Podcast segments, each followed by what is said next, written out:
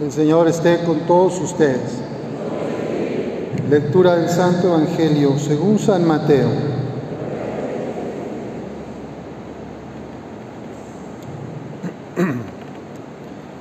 En aquel tiempo Jesús dijo a sus discípulos esta parábola. El reino de los cielos es semejante a un propietario que al amanecer salió a contratar trabajadores para su viña, después de quedar con ellos en pagarles un denario por día, los mandó a su viña. Salió otra vez a media mañana, vio a unos que estaban ociosos en la plaza y les dijo, vayan también ustedes a mi viña y les pagaré lo que sea justo. Salió de nuevo a mediodía y a media tarde e hizo lo mismo. Por último, salió también al caer la tarde y encontró todavía a otros que estaban en la plaza y les dijo, ¿por qué han estado aquí todo el día sin trabajar? Ellos le respondieron, porque nadie nos ha contratado. Él les dijo, vayan también ustedes a mi viña.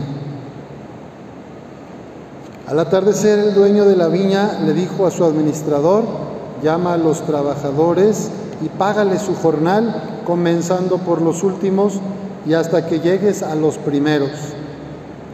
Se acercaron pues los que habían llegado al caer la tarde y recibieron un denario cada uno. Cuando les llegó su turno a los primeros, creyeron que recibirían más pero también ellos recibieron un denario cada uno. Al recibirlo, comenzaron a reclamarle al propietario diciéndole, esos que llegaron al último solo trabajaron una hora y sin embargo les pagas lo mismo que a nosotros, que soportamos el peso del día y del calor. Pero él respondió a uno de ellos, Amigo, yo no te hago ninguna injusticia. ¿Acaso no quedamos en que te pagaría un denario? Toma pues lo tuyo y vete. Yo quiero darle al que llegó al último lo mismo que a ti. ¿Qué no puedo hacer con lo mío lo que yo quiero? ¿O vas a tenerme rencor porque yo soy bueno? De igual manera, los últimos serán los primeros y los primeros los últimos. Palabra del Señor.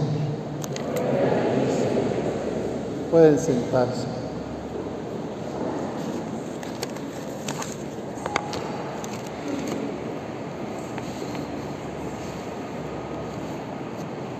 La palabra de Dios es viva y eficaz Seguimos en el mes de la Biblia, mes de septiembre, mes de la Biblia y mes de los migrantes. Y hoy el Señor Jesús les cuenta una parábola a sus amigas y amigos y ahí también a los infiltrados que estaban de parte del templo, algunos fariseos, escribas o doctores de la ley enviados por los sumos sacerdotes, por Sanedrín. Jesús aprovecha para dar este mensaje. Le pagaré, dice el propietario de la viña, un denario a cada uno por la jornada de trabajo, por el tiempo de un día. Es lo que hace, lo que le ofrece a los que llama al amanecer. A otros a las 9, a otros al mediodía, a otros ya como a las 3, y hay un grupo incluso que llama a las 6 de la tarde, a ya al atardecer, al caer el sol. Y le dice a su administrador, paguen, págales a todos un denario, empezando por los últimos, los que solo trabajaron una hora, cuatro horas, siete horas. Y le paga lo mismo que los que estuvieron de 6 a 6 casi, ¿no? 12 horas. Tal vez para nosotros esto es una injusticia. Tal vez nos identificamos con ese que le pregunta, algunos con ese que le pregunta, esos que llegaron al último y solo trabajaron una hora, sin embargo les pagas lo mismo que a nosotros que soportamos el peso del día y del calor. Esa es la actitud que tenían los fariseos, que no soportaban, no podían entender que Jesús hablara de que Dios es amoroso, de que Dios es un papito misericordioso, que Dios quiere que todos se conviertan y que el Evangelio no es solo para los judíos, sino para los paganos también, para los romanos, los griegos, los de otros territorios y naciones. Los fariseos estaban molestos porque Jesús presentaba la imagen de un Dios perdonador, compasivo. Y ellos querían un Dios como ellos. Tienes que cumplir con estas normas, con estos ritos, tienes que cumplir con estas costumbres si quieres ser salvado. Y ellos se sentían salvados. Yo cumplo con todos los reglamentos de la iglesia, yo tengo todos los preceptos, todos mis sacramentos. Yo estoy bien, merezco, tú me vas a salvar. Pero mira cuánta gente hay que no cumple sus santos mandamientos. Esos no merecen la salvación. Y hoy Jesús les dice a sus discípulos y nos dice a nosotros, a través del profeta Isaías, mis pensamientos no son los pensamientos de ustedes, sus caminos no son mis caminos porque así como aventajan los cielos a la tierra, así aventajan mis caminos a los de ustedes y mis pensamientos a, los, a sus pensamientos. Yo quiero a todos, no quiero que ninguno se pierda. El amor de Dios es como el sol que sale para todos, como la lluvia que cae sobre buenos y malos. Estos que llama al principio, pues son los que desde el principio por una familia muy católica tal vez han estado incluidos, sirviendo en la comunidad, creciendo en la iglesia. Otros que llaman al mediodía, quizás son los que ya adultos conocen a Jesús y se acercan a la comunidad de fe. Algunos quizá ya a los 50, 60, en edad de jubilación, empieza un acercamiento a Cristo se sienten alcanzados por su misericordia y viven un proceso de conversión. Y hay algunos que quizá antes de morir, en sus últimos días, son alcanzados por la gracia de Cristo. Y esos también, aunque hayan hecho mucho mal, si se arrepienten, son salvos. El denario representa el reino de los cielos. Un denario es la salvación en Cristo. Y a todos el Señor la Santísima Trinidad nos quiere salvar. Pero nosotros nos andamos comparando a veces, ¿verdad? O al menos yo.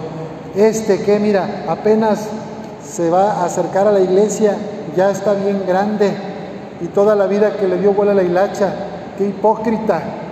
Mira, ahora ya dice que se casó por la iglesia y que ya cambió.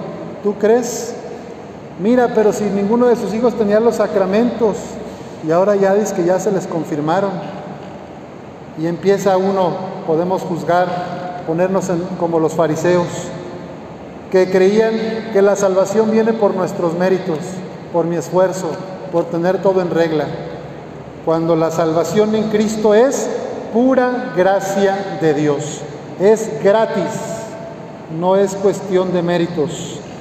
Y hoy también Isaías nos dice, busquen al Señor, invóquenlo mientras puedan, que el malvado abandone su camino y el criminal sus planes. Sicarios, extorsionadores, corruptos de la política, que regresen al Señor y Él tendrá piedad. Que regresen a nuestro Dios, que es rico en perdón y misericordia. Nadie está perdido. Si volvemos a Dios y nos arrepentimos, si colaboramos en el amor al prójimo, seremos salvados. Pero es una gracia y este es el misterio. No depende de nuestras fuerzas ni de nuestros méritos. El mensaje principal de esta parábola es la bondad y la generosidad de Dios como imagen de Dios Padre, el papito, Dios de Jesús, que no solamente nos perdona, sino que nos llama a trabajar en su viña. La viña significa todas aquellas personas y realidades sufrientes. No es de que ya me convierto y ya me quedo con Dios y Él conmigo y ya me voy al cielo. No, la verdadera conversión se manifiesta en las acciones, en el amor al prójimo, en el respeto.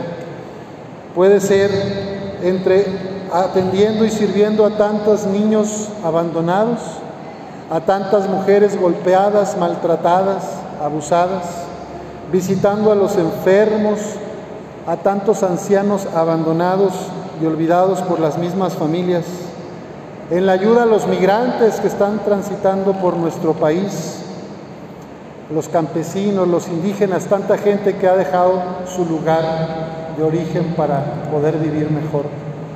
Pues ahí se nota el perdón y el amor de Dios. Pidamos la gracia de alegrarnos por los que apenas comienzan a seguir a Jesús, alegrarnos por los que ya tenemos tiempo intentando seguirle y por los que aún están en la plaza esperando su llamado a la vida verdadera. Que no seamos jueces de los demás, sino que animemos a otros a servir en la viña de Cristo. Lo importante no es mucho rezo, mucho golpe de pecho, mucha oración hueca. Lo importante es que las oraciones, la Eucaristía, nos lleve a los demás al servicio de estas personas vulnerables, a la viña del Señor. Que el Señor nos ayude en nuestro proceso de conversión y podamos ser hombres y mujeres para los demás. Que así sea.